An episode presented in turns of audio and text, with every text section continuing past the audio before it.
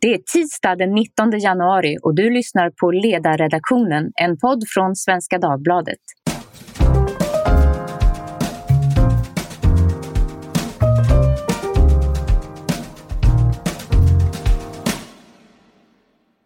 Jag heter Maria Ludvigsson och idag ska vi tala om storkapitalet, identitet och rättvisa.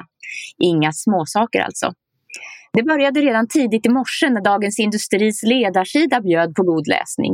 Det är ledarskribent Ellen Gustafsson som skriver under rubriken Blackrocks rasism måste få motstånd. Om en tydlig och vilseledande trend bland näringslivets högsta. Så här skriver hon. Att inte vara hållbar utgör allt mer en investeringsrisk. Det proklamerade Blackrock, världens största kapitalförvaltare med investeringar på 70 000 miljarder kronor i början av 2020. Hållbarhet skulle därför bli den nya guldstandarden för investeringar, vägledande i allt från riskhantering till portföljkonstruktion. Blackrock är alltså en av världens största fondförvaltare och nu ställer man många olika krav på sina samarbetspartners. För att tala om detta och diskutera huruvida det här handlar om identitetstyranni eller inte så har jag bjudit in tre eh, personer som har både skrivit och tänkt om detta. Först så vill jag hälsa välkommen Parul Sharma. Du är människorättsjurist med fokus på hållbarhetsfrågor. Välkommen! Tackar så mycket! Trifa Abdullah, du jobbar som reporter på Sveriges Radio men här uttalar du dig mer som Trifa. Ja, precis. Tack. Och Amanda Broberg, du är skribent och feministisk debattör som också jobbar på Timbro. Välkommen du med. Tack så mycket. Eh, ni har alla tre tagit del av Dagens Industri, idag i alla fall. Och, eh, jag vill börja med att ställa frågan till Parul. Eh, när man förr i tiden, eller för, för några år sedan, när det var mycket diskussioner om kvinnor, representation och det skulle vara kvotering till bolagsstyrelser och så vidare. Så började man diskutera detta och såg det i ett historiskt perspektiv att förr var det faktiskt så att kvinnor och andra grupper önskade att man skulle bli bedömd som person och inte som del av ett kollektiv. Det vill säga att man skulle bli könsblind eller färgblind vid rekrytering. Är inte den här nya politiken eller den här identitetsvridningen att gå rakt motsatt det, att gå tillbaka några steg, att börja se medarbetare och individer mer som delar av olika grupper än att de faktiskt representerar sig själva? Jag tror inte att det är en snedvridning. när jag läste er eh, ledare i morse så, så stannade jag upp vid eh, frågeställningar kring kvotering snarare än en snedvridning av, av ens vilken etnicitet man tillhör eller vilket kön man, man eh, innehar. Jag tror att när det gäller kvoteringsfrågan så finns det två aspekter som, som vi behöver titta på och, och, och något som er skribent också försöker, som Ellen också försöker att hänvisa till, men jag tycker inte att hon lyckas eh, väl med det. Och det första är att risken med kvotering är att de personer av annan etnicitet som kvoteras in riskerar att klassas som någon slags subdeltagare i styrelser och i ledningsgrupper. Eh, men det innebär i sig inte att man, man har mindre meriter för att man, för att man sitter inkvoterad. Och den andra risken är att som rasifierad, ehm, att man, att man kanske inte vill ses som en grupp eh, som, som, som vill bli inkvoterad. Jag tillhör till exempel en sån, en sån grupp som inte vill bli inkvoterad utan jag vill tillhöra ett system och ett samhälle som tar in mig på mina meriter. Och sen nästa fråga, men är Sverige ett sånt samhälle då så, där man där man kan komma in på sina meriter trots att man har eh, ehm, ett, ett kön som är minoritet idag. I, som, nu pratar vi finansbranschen och, och, och eh, fond, fondbolagen. Ehm, eh, är, det, är det liksom eh, en fråga som jag skulle svara ja på? Frågan på den är ju nej. Eh, Bloomberg kom ut med en rapportering för några veckor sedan eh, där man har tittat lite närmare på den svenska finansmarknaden och konstaterat att Sverige är ett land där man fortfarande bland blandar ihop jämställdhetsbegreppet med mångfaldsbegreppet. Så jämställdhet mellan vita män och kvinnor blandar man ihop med mångfald. Och mångfald och jämlikhet eh, Eh, är en helt annan fråga som, som faktiskt tar in alla diskrimineringsgrunder.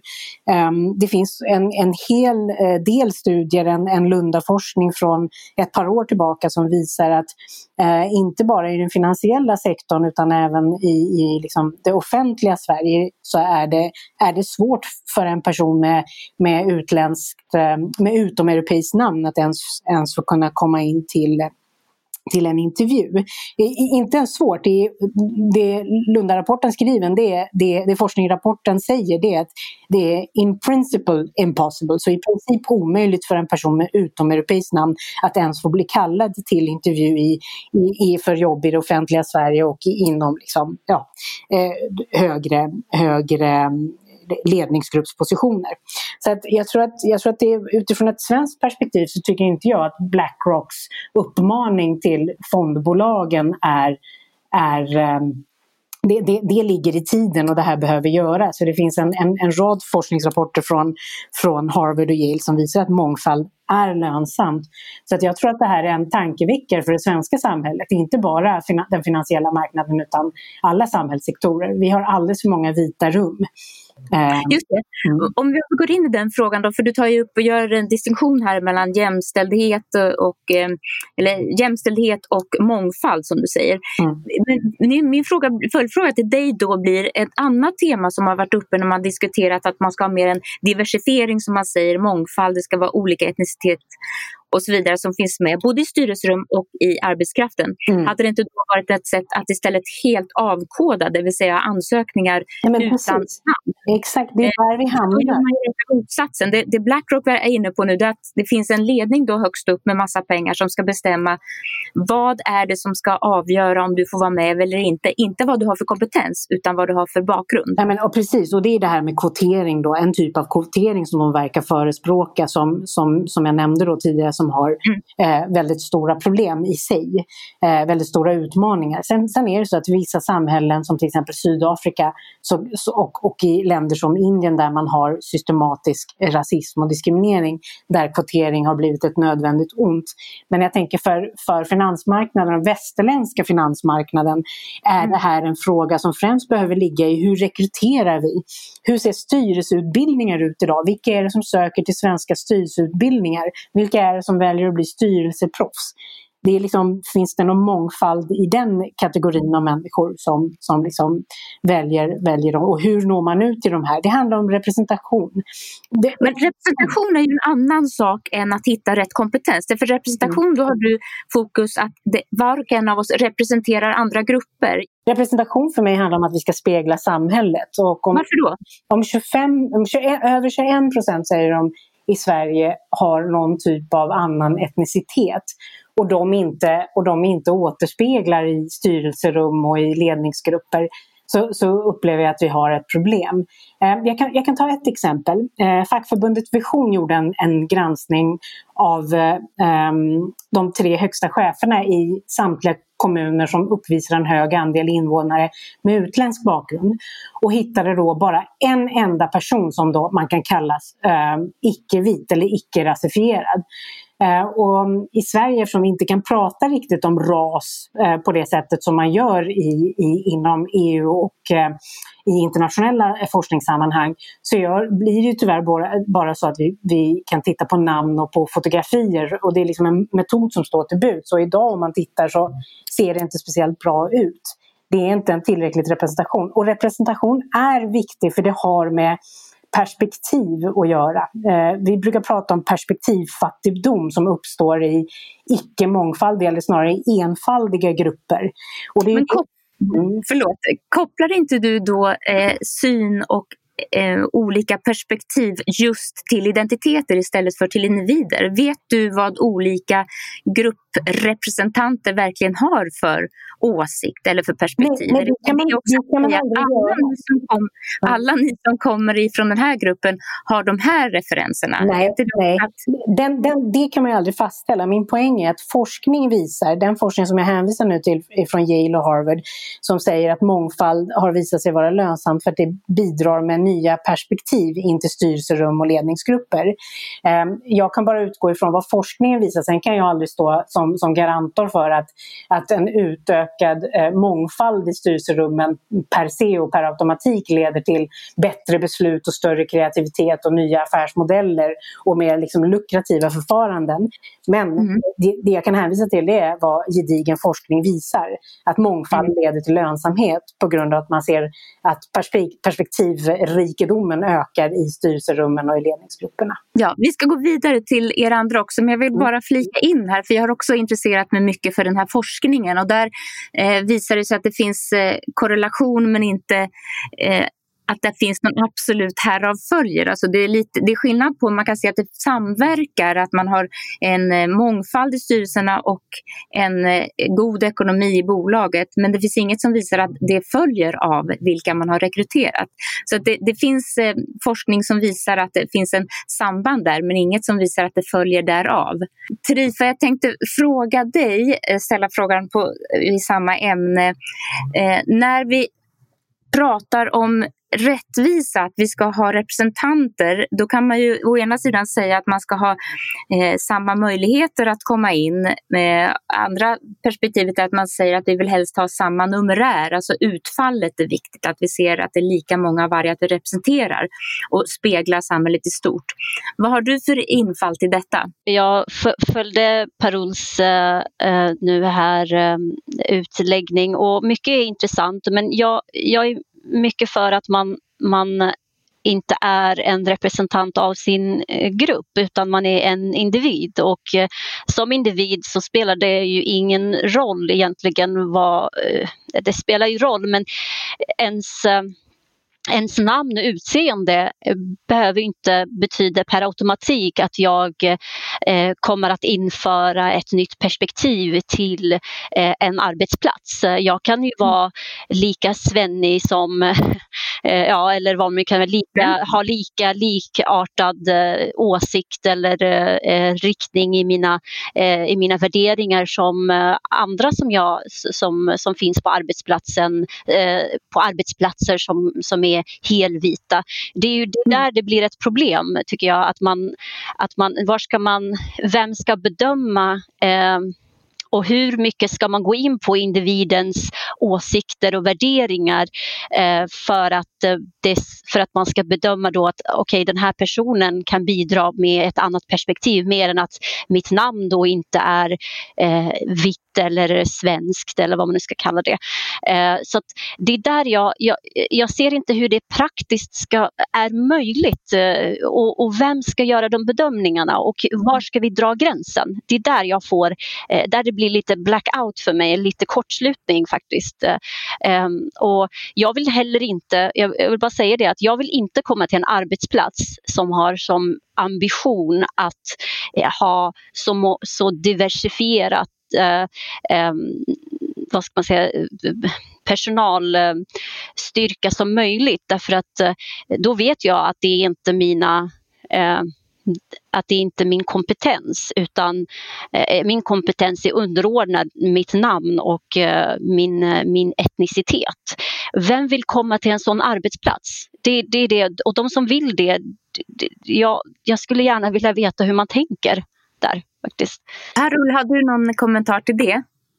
Eh, nej, absolut inte. Det, det är Trifas uppfattning. Så jag, jag eh, är fullt eh, med henne att det är på meriten. Jag vill rekryteras på min merit men jag vill ha samma rekryteringsförutsättningar som, som alla andra i samhället med, eh, som söker till till ehm, en, en viss specifik tjänst. Ehm, så, så här, jag, jag, tycker att vi har så mycket fakta och forskning i svenska sammanhang, om vi nu bara fokuserar på Sverige, som visar att, att ehm, eh, vissa eh, kategorier av, av eh, mångfald faller bort systematiskt på den svenska arbetsmarknaden, vare sig det gäller funktionshindersfrågor, etnicitet, afrosvenskar och så vidare. Så att jag, jag Eh, Eh, nu måste jag tyvärr avvika också. Jag vill tacka så hjärtligt. Tack för att du var med. Vi fortsätter eh, utan Parol. Vi lovar att vi inte ska på något sätt tala till henne på ett vis som hon borde få svara på. Så vi fortsätter. Amanda, du vill komma in. Du får naturligtvis gärna kommentera vad Paulus sa och ta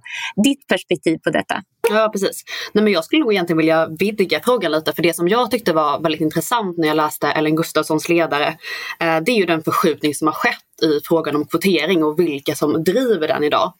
Mm. Och de senaste åren så har det politiska intresset nog jämförelsevis varit ganska svalt för den här typen av liksom kvoteringsfrågor och så. Om man jämför med debatten som var för ett antal år sedan om liksom kvotering av bolagsstyrelser och så som drevs eh, ganska starkt från, från vissa politiska håll. Men idag mm. så har det här gått till att bli en, en ägarfråga mycket eh, där privata företag är, är de som eh, bordrar den här typen av hållbarhetsarbete och i vissa fall också uppmanar liksom till kvotering av ja, både eh, så att säga, företagsledningen men också arbetskraften som sådan. Och Blackrocks då som, som Ellen skriver om det är ju eh, eh, ett väldigt eh, en väldigt stor fond som äger liksom många, många företag och man har också sett att liknande sådana här krav eh, har riktats mot eh, bolag på Nasdaq-börsen till exempel. Mm. Och då börjar det bli intressant för då kan man ju tänka som liberal att man har ju fortfarande uppenbara problem med sakfrågan, det vill säga eh, kvotering, kollektivism, att man liksom eh, helt enkelt bemöts på, på grundval av grupptillhörighet och inte som individ. Men samtidigt så är ju frågan då i vilken, i vilken utsträckning kan man motverka det här när, när det har gått från att vara liksom en, polit, en fråga som skulle sanktioneras politiskt till att bli en ägarfråga. Eh, och det kan man ju reflektera kring. Mm. Rifa, vill du kommentera det? Håller du med? Eh, ja, absolut. Eh, det, det gör jag väl. Eh, det, det faktum, men nu undrar jag hur jag ska göra för att det är ju saker som Parol sa som jag tyckte var intressant som jag ville, ville egentligen kommentera. Men det får du göra. Så får, jag kan ta hennes roll där får vi se. Ja, nej men att hon, hon sa att det finns väldigt mycket forskning och studier som visar just på att, att det här i Sverige Finns det någon, sån, någon typ av hinder för vissa att, att, få, att få komma till olika rum, eh, styrelserum och, och, andra där det inte finns eh, så mycket mångfald. Men eh, jag tycker att det här tankesättet, eh, det, det, betyder ju det betyder för det första att vi har eh, ett systematiskt eh, rasistiskt system och där, där tänker jag att har vi verkligen belägg för det? det, det, det, det ställer jag mig tvivlande till måste jag säga. Eh, och, och, och eh, eh att forskningen visar att vissa inte når ända, ända till eh, ja, vissa rum eh, betyder inte att, eh, alltså, ur mitt perspektiv att det finns ett rasistiskt system utan att vissa av de här tankesätten vad gäller just eh, mångfald och diversifiering. Det har vi fått från USA. Och, och det, eh, men USA har ju varit, är ju byggt på, på, på invandring och på migration.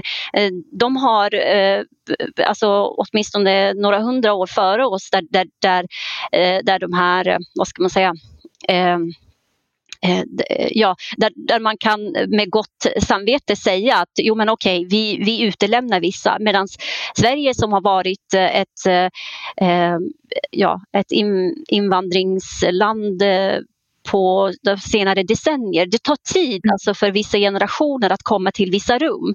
Jag menar, när jag vet när jag läste på Journalisthögskolan, det fanns ju inte jättemånga där med, med en annan etnisk bakgrund än svensk och det betyder ju inte att, att de inte vill bli journalister utan att eh, det, det, tar tid liksom för vissa mm. att, eh, att upptäcka eller att generationer som, som vill ta sig, som vill eh, helt enkelt ser det här som möjligheter. Och om man då tänker att alla de här ska nå till till exempel på Eh, på olika tekniska högskolor. Där, har, där tror jag att, ser man historiskt så har det sett ut så att det är många med svensk bakgrund. Men nu har vi börjat, nu är det ju många som under väldigt, eh, alltså flera decennier nu, eller några decennier som har kommit hit och fått barn och de barnen kommer så småningom att vi kommer få se detta. Men, men och, och sen kan de ta sig till olika styrelserum om det är nu det som är viktigt. Eh, jag kan inte riktigt se varför det heller är det som man mäter. Eh, Nej. Så att det är som ett mått på mångfald, just det, Nej, absoluta. Det. det är också en, en, annan tanke som jag tycker är lite att man, man, man kan diskutera det helt enkelt. Mm. Ja, för att komma tillbaka till den här artikeln då av Ellen, där eh, hon skriver om han som är VD då för Blackrock, eh, hur han uttalar sig här, Larry Fink heter han, och han säger att eh, mångfalden i företagens arbetskraft hos de som, som de investerar i, det är någonting som investerare behöver ha koll på. Eh, och det, då ställer man ju ganska snart sig frågan, hur har man koll på sina medarbetares kan vara sexuella läggning, etnicitet, annan bakgrund, har vi religiositet? Ska det, betyder det att arbetsgivare ska ha rätt att ta reda på alla de här sakerna. Till exempel vilket kön tillhör du? Eh, det är inte alla som vill uppge det. Så det finns ju en, eh, eh, det finns två parallella spår egentligen i utvecklingen nu där man å ena sidan själv vill bestämma sin identitet och å andra sidan så finns det önskemål från till och med den högsta vdn i Blackrocks att man ska få veta på detalj vilka olika identiteter eller vilken identitet man har vad gäller olika eh, delar av ens bakgrund. Hur kan man kommentera det? Du är inne på något viktigt och det är ju att den här liksom kunskapen om mångfald, det här mångfaldsarbetet som man har liksom, ja, driver i företag nu men också har gjort liksom i offentlig verksamhet. Eh, den förutsätter ju en typ av datainsamling som absolut inte är okomplicerad. Eh, mm. Och det finns ju också liksom ett slags eh, en paradox där liksom, i det som, som du är inne på med att å ena sidan så går vi mot en utveckling där det är allt viktigare att, att forma sina identiteter, identiteter, eh, tillhörigheter är liksom någonting rörligt. Å andra sidan ser man liksom nästan en, en återgång till en slags essentialism ibland liksom, mm. när det kommer både till, till kön men också till etnicitet.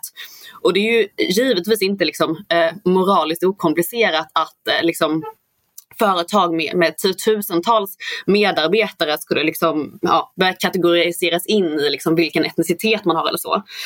Um, så där tror jag verkligen att man, man, har ett problem och återigen som jag sa tidigare, samtidigt vi kan inte, vi kan liksom inte tvinga företag att inte göra detta. Och därför har man liksom egentligen en annan typ av eh, så att säga, eh, kamp att ta idag i bemärkelsen att innan så var det här liksom någonting man försökte få politiker att inte göra. Idag så är det företag som redan har den här makten att göra det och jag tror att det eh, och också den utveckling man ser med liksom debatterna nu om big tech-företagen. Det är liksom en ny typ av utmaning vi har ställts inför. Det vill säga vad gör vi när privatägda företag eh, och såklart liksom, eh, maktapparater i vårt samhälle eh, bestämmer sig för att göra saker som är liksom politiskt och moraliskt eh, tveksamma helt enkelt. Det finns även de som har diskuterat detta och skrivit en hel del om detta, att det skulle kunna vara olagligt att ställa sådana krav på all världens bolag, att man ska helt eh, vad ska vi säga, föra till eh, föra statistik över de anställdas olika tillhörigheter. Alltså vilken identitet har du och så vidare. Och att det kanske inte ens är lagligt att göra det. Tidigare har det varit väldigt känsligt att till exempel vid intervjuer ställa, anställningsintervjuer ställa frågor exempelvis till kvinnor huruvida de tänker bli eh, mammor eller inte. Så det, det, är absolut en clash och en skiljelinje här. Eh, Trifa, du är anställd på Sveriges Radio eller jobbar för Sveriges Radio. Mm. Eh, du behöver inte, kanske inte kan svara på detta men ibland har man i diskussioner i samtals, samhällsdebatten hört att det finns public nyhetskanaler som är väldigt måna om att man just ska spegla samhället i stort och man rekryterar på basis av detta. Tycker du att det är någonting som går emot det som du själv ser? Ja och nej. Alltså, jag tycker att det är viktigt att spegla hela Sverige. Ehm, men, eh, och det står jag för, men samtidigt eh, så, så vore det, alltså, det nästintill omöjligt uppdrag att spegla hela mm. samhället med eh, individer. Utan eh, det, det jag tycker är, som, som jag tycker är eh, målet och jag, och jag tror att eh, många håller med mig, det är ju mer att hur vi kan spegla vår eh, täckning av hela landet. Alltså att vi ska vara på plats och att vi ska inte ha några, eh, alltså någon radioskugga någonstans. Eh, och, och, det är en utmaning i sig. Eh, även om eh, vi har väldigt många eh, lokalradiostationer i, i landet så finns, det även, så finns det fortfarande platser där vi eh, kanske inte alltid är så ofta. Och Så att, eh, men, men att göra det med personer, att du är, mm. du är kurd, du ska få, eh, och vilket, är inte, vilket är inte så, eh, alltså även om jag till exempel är kurd så är det ju inte, det är sällan jag får ta eh, alltså de casen eller de de intervjuer som handlar om kur kurder eller kurdiska frågan eller vad det kan vara. Just för att det ligger mig så nära. Så att det, det går liksom emot det här arbetet också mot en mångfald på, på Sveriges Radio. Eh, men, men eh, jag tror att det man kan göra bättre det är att täcka hela landet och, och att få in allt fler röster.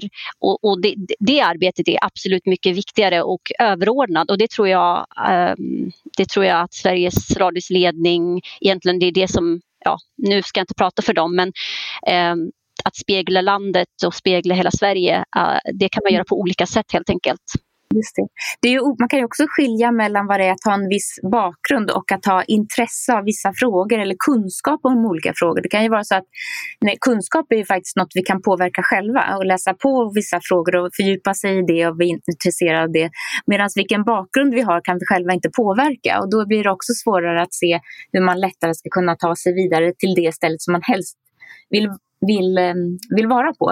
Eh, man talar ju mycket om mångfald. Jag tänkte komma in på kanske det begreppet och problematisera det lite kort. Mångfald behöver ju inte bara vara vilken etnicitet eller vilken, vilken grupp man tillhör utan det kan också vara i åsikter eller erfarenheter. Eh, mångfald i åsikter, är det någonting som skulle behövas mer av för att ställa en ledande fråga? Amanda får börja. Nej, men jag tror absolut att man, man tjänar på liksom, eh, åsiktspluralism i alla fall. Men jag tror att ett problem är ju att mångfaldsbegreppet som, som vi känner det och hur vi definierar det eh, ofta har handlat om, om det som du är inne på, det vill säga eh, en mångfald av etniciteter eller liksom, ja, den mer typen av liksom, eh, grupptillhörigheter. Så. Men jag tror att det hade varit önskvärt med en större åsiktspluralism och den utvecklingen som man ser då idag när det kommer till liksom, eh, det här hållbarhetsarbetet som närmast blivit någonting heligt för många företag.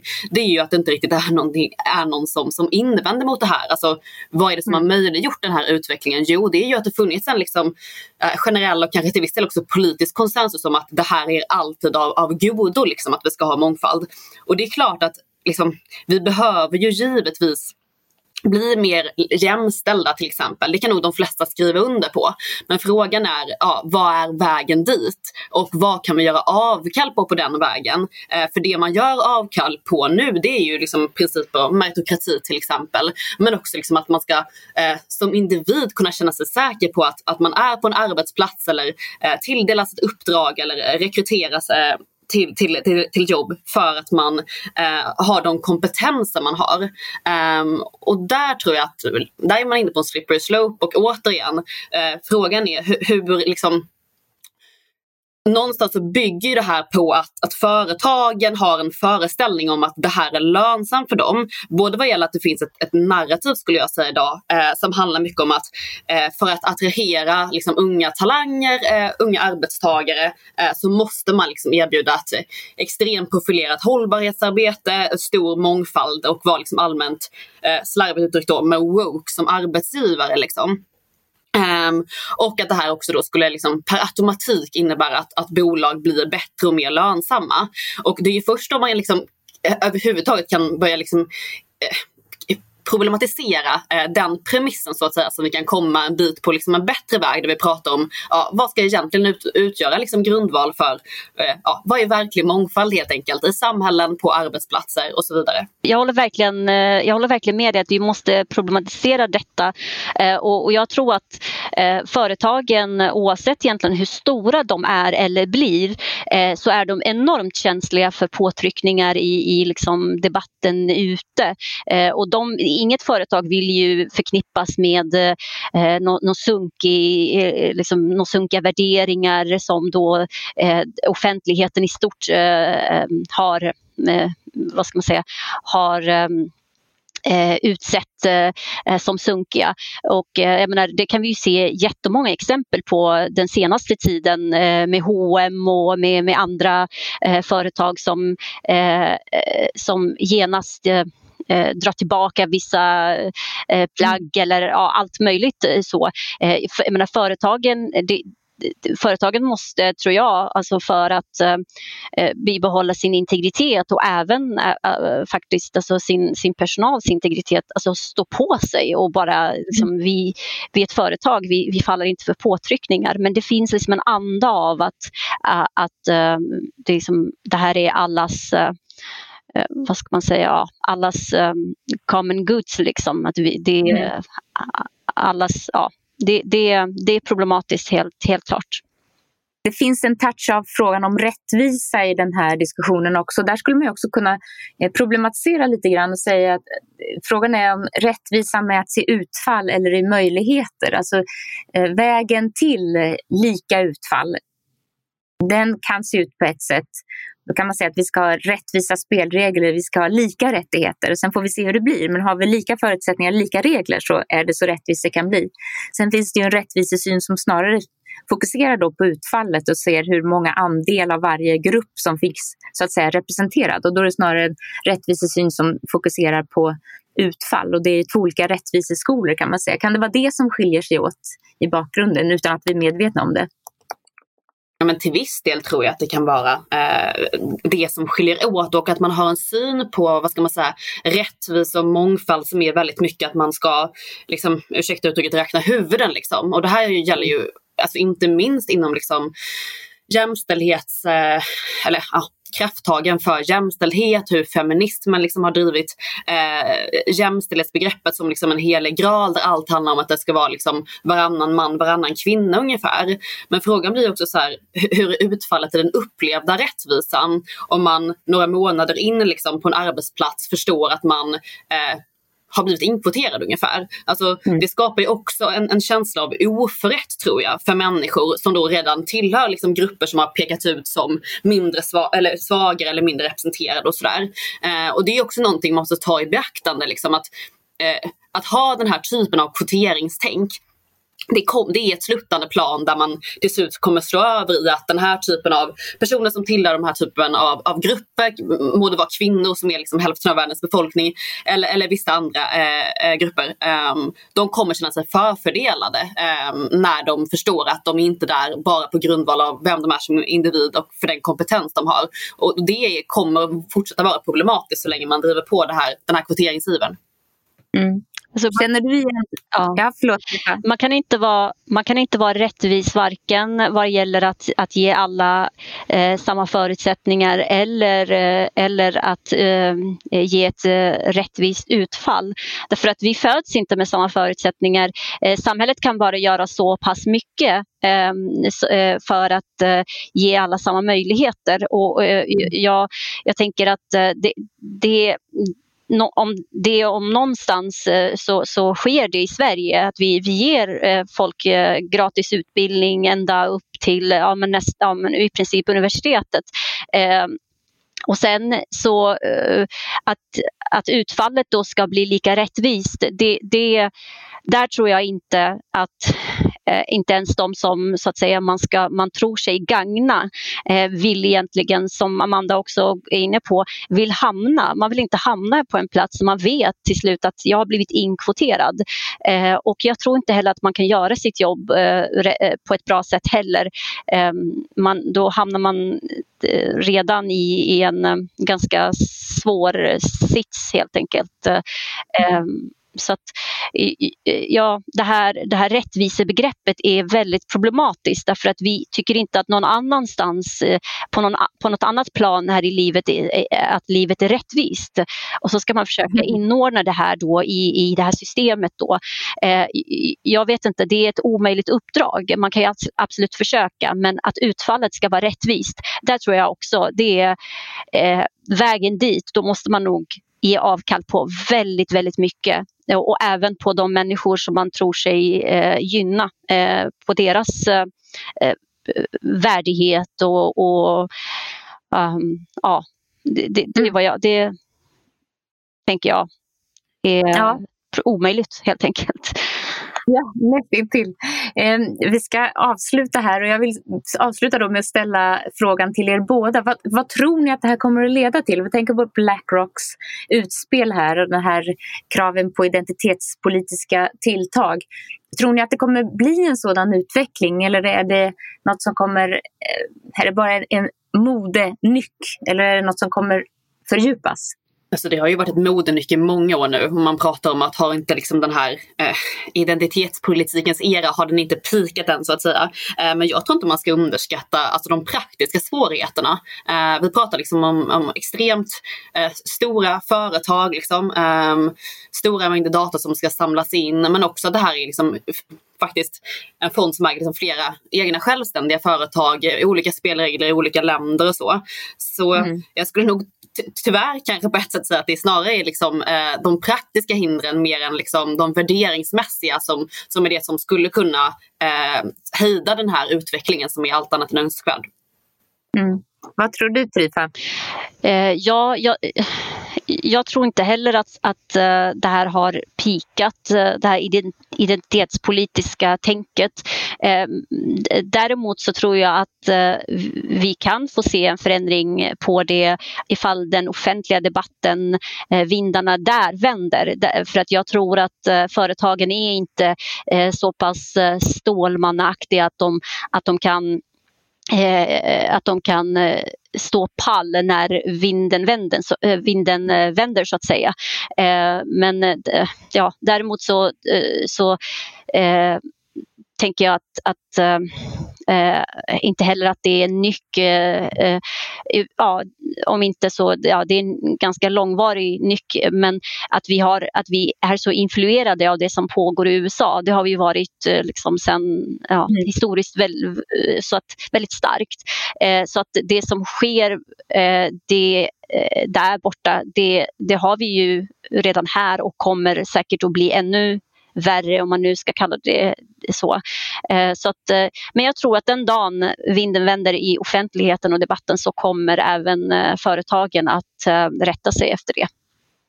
Ja, Eh, det, som du säger, det är, har varit en peak länge och det som händer i USA kommer småningom också hit. Tack så mycket till er alla tre för att ni var med i ledarredaktionen idag. Vi kommer förhoppningsvis att få ha er med igen i framtiden i, vid andra frågeställningar. Tack också till er som lyssnade. Har ni synpunkter på innehåll eller idéer om vad vi borde, borde ta upp så mejla till ledarsidan svd.se. Jag vill också tacka särskilt Jesper Sandström som är vår tekniker som ser till så att allting fungerar i denna mystiska tid när allting sker via nätet. Tack så mycket och på återhörande.